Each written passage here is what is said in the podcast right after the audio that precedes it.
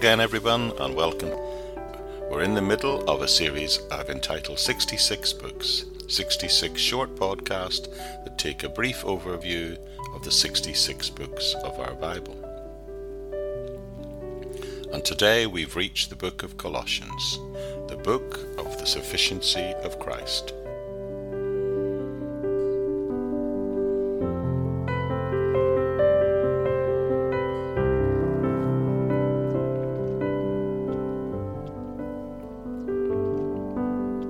Colossians is very widely recognized as the most Christ centered book in the Bible, and over the years has served as a real antidote to any potential heresy.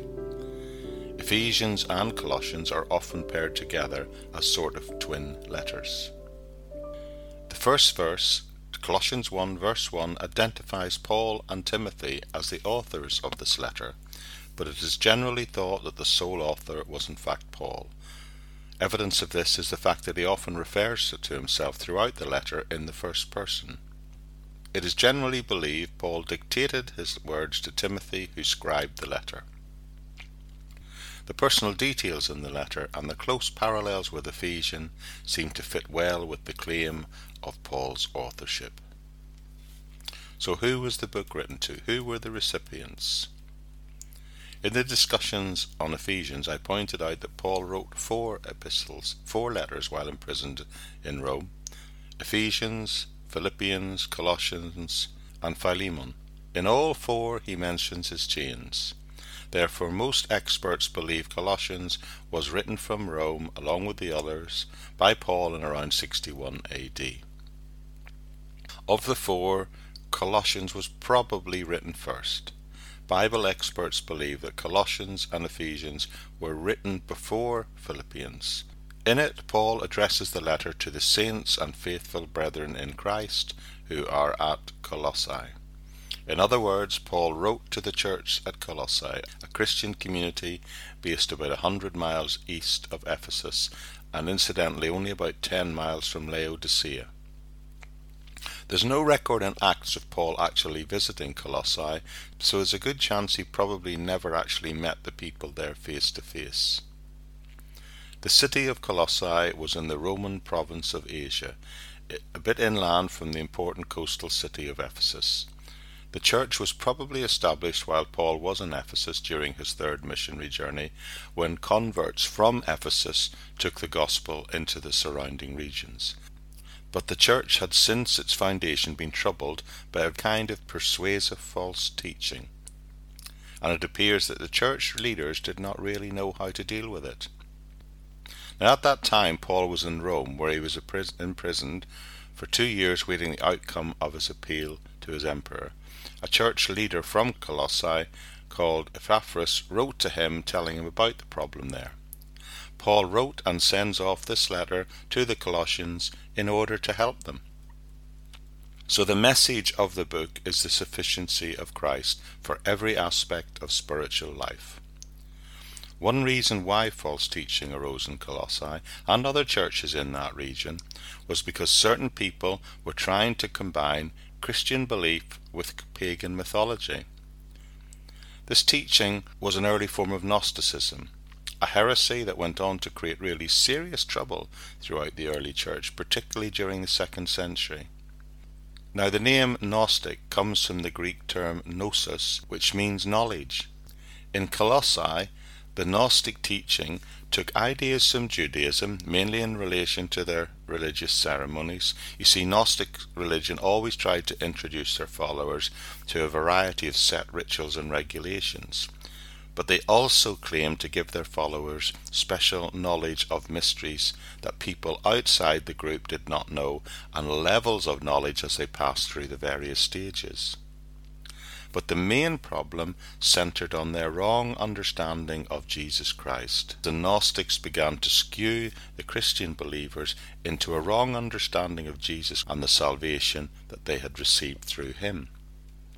Paul responds to this situation by telling them quite simply that as Christ is supreme Lord of all and is the all sufficient Saviour, believers should be aware of any teaching that suggests the need of something or someone other than Jesus, and that they should continue to see Jesus Christ and find that in Him they have everything they need.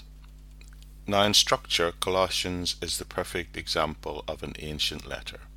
It begins an opening couple of verses of salutation, and then a thanksgiving, and then a prayer.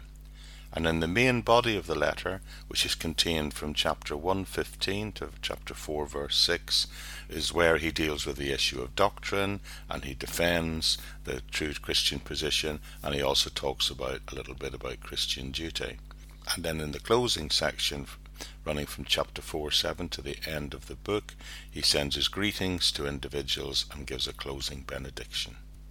So the first purpose of Colossians was to refute Jewish and Gnostic mystical teachings about self denial. You see, the false teachers taught that the gap between God and the human race was bridged by countless beings who were part of a sort of part divine, part human chain.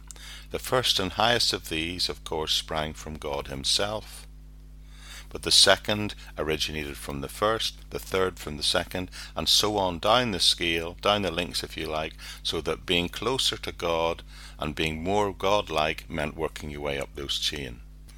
Together, these beings, they believed, controlled the universe and they also controlled people's approach to God, passing through various stages of supposed godliness people were called to climb a spiritual ladder, so to speak, and as they moved from one angelic being up to the next, passing through granted Christ until finally reaching God, that that was the method to go. According to the false teachers, therefore, Jesus Christ was just one of these part divine, part human links in this chain. Paul saw that if this were so, then Christ could no longer be the one mediator between man and God and humanity and thereby his death was no longer the only way to cleanse sinners and to reconcile them with God. So Paul here in this letter asserts that Jesus Christ is God and he is supreme over all things, whether seen or unseen. At the same time, Christ is the Saviour of sinful human beings and the conqueror of the powers of evil. Through him God entered the world of human existence and shares in every living relationship with his human creatures. At the head is the body. With the body, so is Christ united with the people, which is called the church. This union means that believers can share in Christ's victory over evil, and the character of Christ can be reproduced in them.